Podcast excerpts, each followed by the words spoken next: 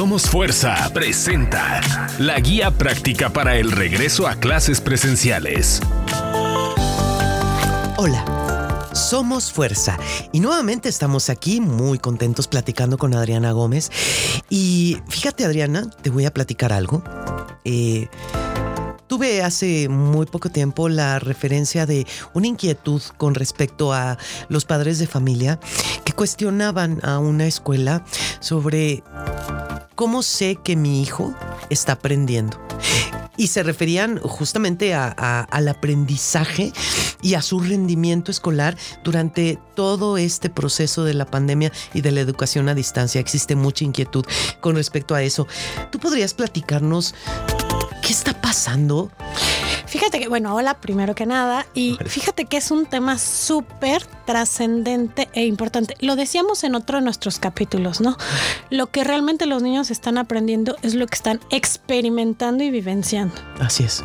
Entonces, no puedes tú hoy exigirle a un niño eh, que se aprenda, no sé, las tablas de multiplicar.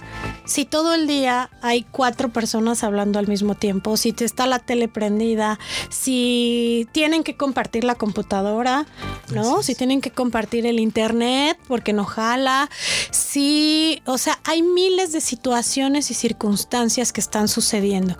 Incluso esta parte de la educación a través de televisión, pues aunque difirieron los horarios, pues, ¿cuántos niños puedes tener? ¿Cuántas televisiones puedes tener? ¿no? Entonces, eh, el aprendizaje hoy no se puede medir como se medía anteriormente. Y tristemente nos agarró esto tan eh, acostúmbrate y adáptate como puedas al menor tiempo. Ya. Y ya, y hazlo y punto. Que no hay un mecanismo de medición de ese aprendizaje. Es muy. Eh, las calificaciones no están reflejando el aprendizaje de los niños. Eh, la misma SEP ha pedido a los planteles y a las instituciones que no sean tan exigentes, ¿no? que los pasen incluso con simplemente haber asistido, con lo cual no les estamos haciendo un bien, pero pues al final, ¿qué remedio? O sea, también tenemos que ver las herramientas que tenemos disponibles hoy. Por supuesto.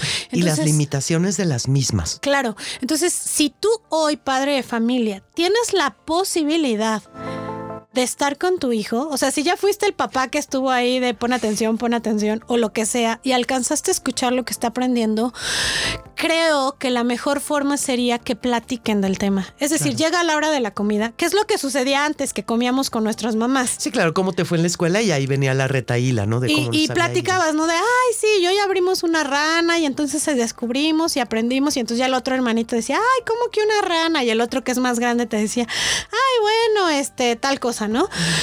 Entonces, esa retroalimentación del aprendizaje que están teniendo aparentemente en las aulas virtuales es lo que se les va a quedar para la vida. Así es. Ok, me explicaban una forma eh, de aprender las tablas en la que les decían a los niños, traigan una caja de huevo, ves que tienen los hoyitos, el cartón de huevo, y traigan unos frijolitos. Y entonces le decían, divide seis frijolitos en dos partes. Y entonces yo decía, ah, dos huevos de hueco le caben tres frijolitos. Ahora divídelo en tres partes. A tres huevos de huevo, a tres hoyitos de la caja de huevo, le caben dos frijolitos. Ah, bueno, esa es una multiplicación. Ese niño sí lo va a saber, sí se le va a quedar para la vida el aprendizaje, porque para él fue vivencial. Claro, no como yo que no sé dividir. Exacto, qué buen tip, lo voy a practicar. Entonces, eso se le quedó para la vida. Claro. ¿no? Las actividades artísticas, por ejemplo, antes era muy fácil que a los niños les gusten las artísticas y las deportivas porque las ejecutan con su cuerpo, con sus sentidos, claro. con los cinco sentidos. Hoy por hoy, pues a lo mejor ni las, ni las de educación física se les graban. Pues no, porque también todo es a través de, una pantalla y, y es como muy difícil porque tampoco tienes el estímulo de tus compañeros, etcétera, etcétera. Es complicado. Entonces, ¿qué es lo importante? ¿Cómo te puedes dar cuenta que era la pregunta? Que mi hijo está aprendiendo, solamente si tú platicas con él de los temas que vio en clase. Y leía por ahí en alguna, lo vi en Facebook, ahí a lo mejor alguien lo, lo puede encontrar, donde decía, eh, hazle estas preguntas a tus hijos cuando regresen de la escuela. Decía, no le preguntes cómo te fue, porque la respuesta va a ser monosílaba, ¿no? Bien. Bien. No le preguntes, este, ¿qué tal tu día? Bien. Bien. Sino dile, ¿qué fue lo que más te excitó el día de hoy? ¿Qué fue lo más divertido? ¿Qué cosa se salió de la normalidad? Em, ¿Qué de todo lo que aprendiste te dan ganas de conocer más? Y entonces empiezas a generar un diálogo ¿no? En el cual el niño va a empezar a decirte, obviamente te vas a dar cuenta cuál es su materia favorita. Claro. Mira, con mi sobrino me pasaba que decía que no sabía, que en la clase de francés no le enseñaban nada, ¿no? Y yo, ok. Y eh, coincidió que yo empecé a tomar clases de francés. Alguna vez había tomado, entonces más o menos eh, tengo la, parte básica. Entonces empecé a tomar la clase de francés con él. Y en lo que los otros amiguitos acababan, lo que les dejaban un dibujo o lo que sea, yo me ponía a jugar con él y a platicarle en francés y a corregirle la pronunciación y a ver, vamos a leerlo otra vez. Y le corregía la pronunciación y se atacaba de la risa porque le decía, pues pon tu boquito así, ¿no?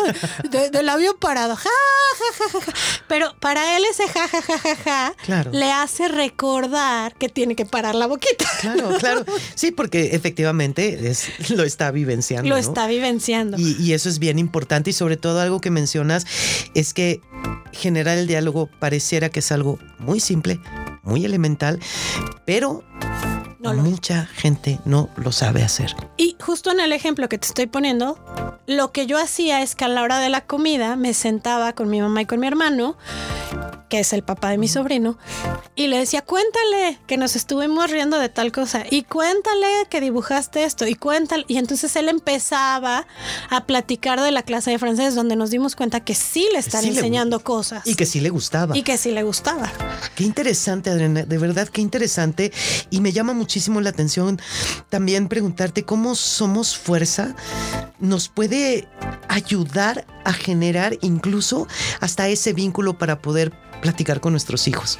Claro, porque como lo, lo, ahora sí que lo nuestro, lo nuestro es el desarrollo integral de las personas, pues tenemos que trabajar con todo, ¿no? Con conocimiento, con conocimiento técnico, digamos, pero también con las habilidades, las competencias, los valores, las emociones, que es la parte más importante maravilloso, maravilloso y qué buena herramienta. Y tengo algunas otras dudas que te voy a preguntar, pero ¿qué te parece si vuelves a estar con nosotros y te lo pregunto en otro capítulo más de Somos Fuerza? Excelente.